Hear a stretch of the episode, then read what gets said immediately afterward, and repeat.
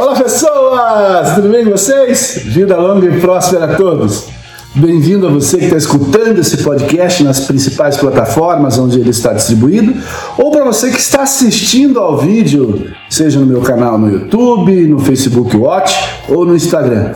Sejam todos muito bem-vindos e hoje eu quero falar especificamente com vocês sobre os impactos da segunda ordem que muitos de nós ainda não enxergaram. É, esse vírus, ele está chegando até nós e gradualmente, e de repente é uma questão de dias, semanas, no máximo, hospitais ao nosso redor vão ficar sobrecarregados. E muitos de nós, é, se contrairmos essa doença, ou familiares, colegas nossos, vão passar a ser tratados em corredores, equipes médicas já estão trabalhando até a exaustão, alguns já estão começando a padecer, é, nos hospitais eles já estão tendo que decidir quem recebe oxigênio, remédio, quem morre, e a única maneira de prevenir esse cenário é o distanciamento social. Não amanhã, hoje, agora. E isso significa manter as pessoas em casa o tanto quanto possível desde já. A gente já está cansado de ouvir falar sobre isso. Mas eu quero falar com vocês neste episódio especificamente sobre a segunda ordem da economia. Vamos ver então.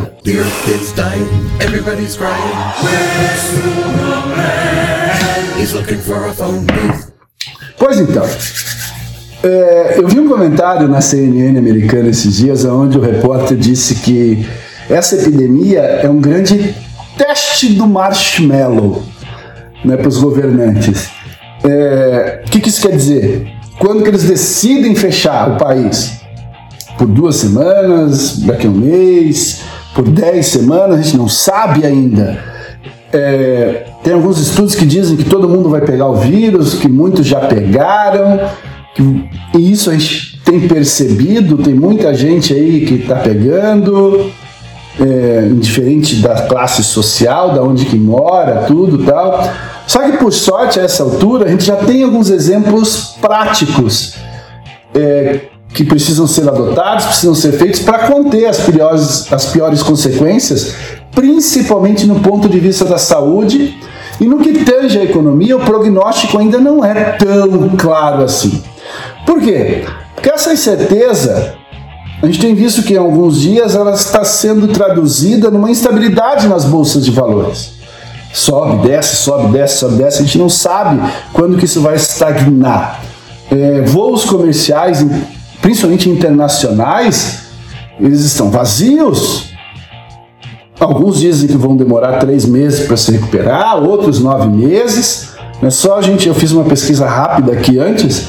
Os papéis da Azul e da Gol, por exemplo, que estavam subindo em quase quinze por cento nos últimos meses, eles despencaram mais de trinta por cento.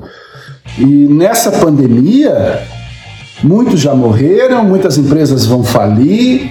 Mas o que é importante, já pensando nessa segunda onda, nessa segunda ordem, é que a gente, nós já tivemos recessões no mundo antes. Nós já tivemos pandemias de novos vírus.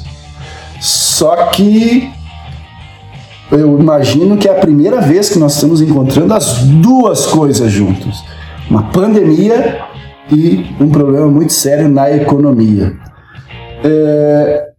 E nesse episódio eu quero tratar um panorama de possíveis implicações de uma segunda nova ordem, principalmente tratando se essa reclusão social permanecer por muito tempo. É a primeira questão que eu quero levantar. O maior experimento global com trabalho remoto. É, daqui a alguns anos, eu imagino que as reuniões cara a cara, elas vão ser tão especiais quanto um passeio que a gente for fazer, que vai ser um evento se, se encontrar com as pessoas. Videoconferências em um clique, elas já estão substituindo congregações profissionais em uma boa medida. É, isso já mudou a forma e a rotina de compras no mundo físico há muito tempo. Agora ele vai entrar no mundo corporativo. É, com relação à compra, por exemplo, você ainda sai para comprar um terno, vamos dizer assim, uma vez por ano. Aí eu de vez em quando, é uma vez por ano no máximo, duas vezes que eu compro um terno. Ou você vai à compra todo mês e todo mês você compra o terno para o resto da sua vida. Não, né? Então as coisas estão mudando já. Então nos próximos meses, eu imagino que empresas de serviço, elas vão ser forçadas a reinventar os seus processos de comunicação e tomada de decisão. O online, as reuniões, elas vão ser mais frequentemente convertidas em atas ou notas. E isso vai poder turbinar a produtividade dentro das empresas. Por outro lado, isso são alguns vetores que eu imagino que são prováveis da queda de rendimento. Nós vamos ter menos troca de informação emocional, ou seja, intuição, entre os colegas, entre as equipes. Os pais e mães, eles vão ter que inevitavelmente trabalhar com os filhos em casa. A gente vê, eu pelo menos recebi alguns exemplos hilários de profissionais trabalhando em casa e os filhos interferindo, às vezes até ao vivo. Isso vai mudar. Então o que, que eu quero dizer com isso? Que de uma forma geral, nós estamos aprendendo a trabalhar menos em tempo real e mais em assincronia. E isso vai se perpetuar, não tem como fugir disso. Aquelas apresentações faladas e com horário marcado, elas vão perder espaço para painéis, sejam interativos ou on demand. E esses painéis vão estar todos na nuvem. Reuniões de feedback vão perder espaço para sistemas gamificados de metas. Isso vai se sobrepor aos sistemas de gestão, aos softwares de gestão das empresas. É, alguns exemplos de setores específicos, a demanda por profissionais remoto vai sofrer uma escalada abrupta. E aqui eu quero destacar dois mercados desses que vão efetivamente precisar de pessoas. Telemedicina e educação à distância. Esses dois são óbvios, para mim pelo menos, que já já isso vai se consolidar. Por quê? Populações inteiras estão em casa por mais tempo do que estão acostumadas, mais e menos simultaneamente. E isso não é novidade na história da humanidade, mas é inédito pelo menos nos tempos modernos. Indústrias de locomoção, elas estão sofrendo um impacto de primeira ordem. A Gol e a Azul estão liderando as quedas na Bolsa Brasileira. E muita gente já anteviu a explosão da demanda por entretenimento doméstico. É, por exemplo, Netflix, os canais de videogames, os canais de pornografia. Muita gente entendeu já como é que está funcionando isso tudo. É, só para vocês terem uma ideia, eu achei uma informação da China, onde que algumas províncias lá relataram um aumento significativo no número de divórcios. É, os casais acabaram redescobrindo a relação nesse período de confinamento. Então eu imagino que é esperado que essa convivência exacerbada em pequenos círculos, quando eu digo pequenos círculos, leia-se em casa, entenda-se em casa efetivamente, vai trazer à tona algumas tensões latentes do dia a dia. É, não gosto muito, mas acho que dá para fazer uma comparação com o tal do Big Brother, né? Que o confinamento mexe com a cabeça da gente. Eu suspeito que esse efeito clausura pode variar de país para país, de cultura para cultura, mas ele é algo mundial, inerente a todo mundo nesse período. Pode ser que a reclusão de um estudante dê origem a uma onda de novos negócios, como times distribuídos, sei lá, em certas regiões. É, eu vi que a Microsoft e o Facebook foram fundadas dentro de períodos de reclusão na faculdade. Os criadores dessas duas, dessas duas grandes empresas criaram seus negócios em períodos que eles estavam fechados dentro da universidade, junto... Justo quando pessoas que têm tempo para trabalhar em seus projetos pessoais não podiam, e surgiram a Microsoft e o Facebook nesse período. E eu descobri uma empresa brasileira, a Pagar.me, né? Pagar.me. Ela foi fundada por dois estudantes que se conheciam só pela internet. Eles nunca viram, se viram efetivamente. Aí eu penso... Em mil seiscentos e sessenta e cinco, quando a Universidade de Cambridge fechou em meio à epidemia da, da praga bubônica. Eu até fiz um vídeo esse tempo atrás falando dos, das descobertas que surgiram em épocas de quarentena, de isolamento social. E eu falei sobre Isaac Newton. Então Isaac Newton, ele estudava lá, ele teve que ficar em casa e foi nesse tempo que ele desenvolveu a teoria da gravidade. E um terceiro ponto que eu quero destacar aqui nesse episódio é que a gente tem que dar mais chance para a realidade virtual. Não sei se você já teve a oportunidade de testar, aviar, é, usar um óculos de, de realidade virtual para visitar é, alguns lugares. Já tem alguns sites que estão disponibilizando isso, principalmente museus, já estão disponibilizando para as pessoas esse contato virtual, vamos dizer assim.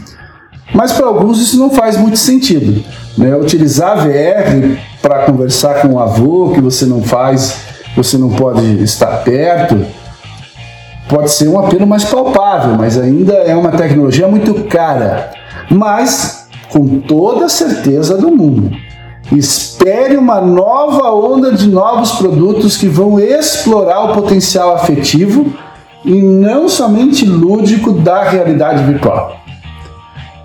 É, com o cancelamento dos eventos de massa, né, nos próximos meses, os produtores vão encontrá-lo como alternativa, pode ter certeza. Nessas referências de realidade virtual, elas têm ganhado muitos investimentos nas últimas semanas, porque durante esse confinamento, a carência por contato social já se mostrou que é muito maior do que a fricção de se aprender a usar a ferramenta. É só ver aí, por exemplo, os sites de esportes. Eles não precisam de audiência no estádio para congregar multidões de pessoas.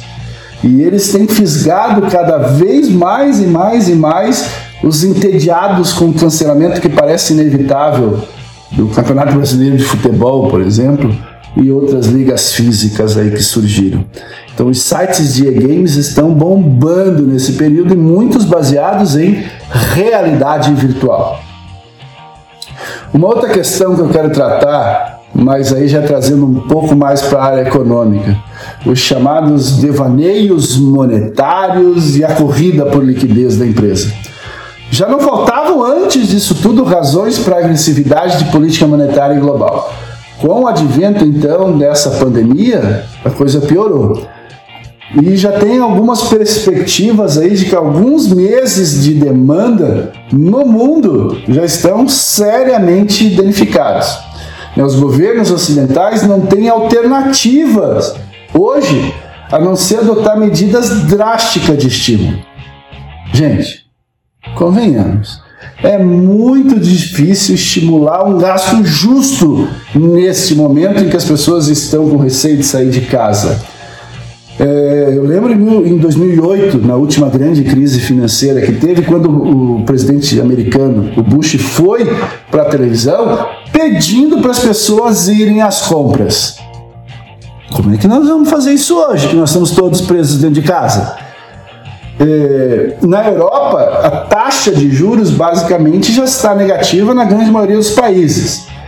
É, nos Estados Unidos, a taxa de juros está minúscula. Resta pouco espaço para manobra. Já está surgindo aí um conceito de renda básica universal, que seria um salário do governo para todo mundo, que tem aí, dentro de um contexto de conjuntura macroeconômica, é que seria mais ou menos a estimativa que alguns estudos estão fazendo de mil dólares por mês para todo mundo. Isso são estudos, mas Hong Kong já colocou isso em prática. Só para você ter uma ideia, eles anunciaram recentemente um pacote de nove bilhões de dólares para beneficiar sete milhões de pessoas residentes em Hong Kong.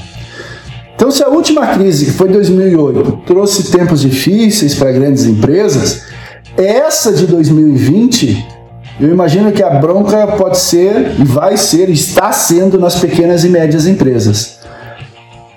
Não quero ser pessimista, mas eu imagino que uma implosão dessas empresas vai começar daqui a duas, quatro semanas.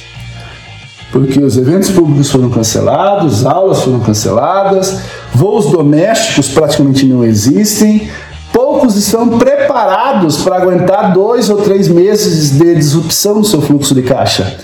Então eu acho que muitas empresas vão quebrar. Nesse dois mil e oito, a grande evaporação, vamos dizer assim, foi no sistema financeiro, é... agora vai ser o contrário. Eu acho que a coisa vai ficar muito mais complicada. E dentro desse período que nós estamos vivendo agora, o dinheiro é o rei. E ele está ficando cada vez mais caro e nós ainda não aprendemos a nos preparar do que vai vir a acontecer no futuro em relação ao dinheiro. É, tem uma história que eu li há muito tempo atrás, não sei se é verdade ou não, que, ou se é uma lenda, que a quebra do banco Lehman Brothers nos Estados Unidos em dois mil e oito começou quando um credor insignificante, ele tinha pouquíssimo dinheiro lá dentro, ele puxou a liquidez mais do que normal, que foi percebido pelo resto e deu início à quebradeira generalizada e à crise que se instalou em dois mil e oito. E isso tudo porque algumas peças foram mexidas no tabuleiro da geopolítica. É, e essa rodada de mudanças, principalmente nas últimas semanas do caos, a gente consegue perceber que tem alguém que está mexendo as peças. Às vezes sem ninguém perceber. A China. A crise social em Hong Kong já foi silenciada. A matéria-prima, na grande maioria das indústrias, já barateou. Por quê? Por causa da China. Outra questão que envolve a China. Hoje a China é a maior detentora da dívida americana. E é a única coisa que mais se valorizou nesses dias aí. E ainda... a China tem dinheiro em caixa para comprar participações em empresas, principalmente agora que as bolsas de valores estão caindo bastante, tem muito chinês investindo em empresas produtivas e que tem uma grande perspectiva de futuro. Essa centralização, vamos dizer assim, do governo chinês, o que parece ser uma resposta surpreendente ao tratamento do vírus na China, fica muito bem claro quando o Xi Jinping, o presidente chinês, é, ele não tem de lidar com obstáculos eleitorais, ele não está preocupado com isso. Ele simplesmente está ignorando algumas metas de desaceleração do crescimento do crédito e está focado em atingir o crescimento projetado do P I B. Por mais que tenha caído, ele imagina e tem certeza que o P I B chinês vai ser superior ao do ano passado. Então, no momento, é a China quem dá as cartas, é o seu Xi Jinping que dá as cartas no mundo. É, a, gente, a gente consegue perceber que a China já passou por esse período de lockdown que está começando agora no Ocidente. Depois de sub, subestimar o vírus, o presidente Trump está lutando pela sua vida política nos Estados Unidos. É... Eu vi essa semana um desenho do, dos Simpsons, né, onde o Homer Simpson está começando a dar um alerta de que os, o espetáculo dos homens bola enterrando cesta foi cancelado. Né, o, o show dos Globetrotters. O, o Trump, em breve, vai ter que anunciar que ele tem alguma bazuca fiscal aí para tentar resgatar o índice das bolsas americanas a um custo de uma inflação real. Se ele não conseguir isso, ele vai perder as eleições nesse ano nos Estados Unidos. Então, nas medidas fiscais que têm que ser cada vez mais penosas de se implementar, os governos têm que buscar monetizar débitos sem o menor pudor. Eu digo isso porque o mundo está sedento por títulos de dívida soberana, o mundo financeiro, principalmente títulos da dívida americana. Só que, para mim, esse jogo vai terminar em inflação. Esse jubileu de débito, como alguns economistas têm chamado aí, nada mais é do que uma admissão de que o moto perpétuo dos bancos centrais falhou. E isso tem tomado novas formas. E cada vez mais comum cancelamento de dívidas de um regime prévio por uma nova administração.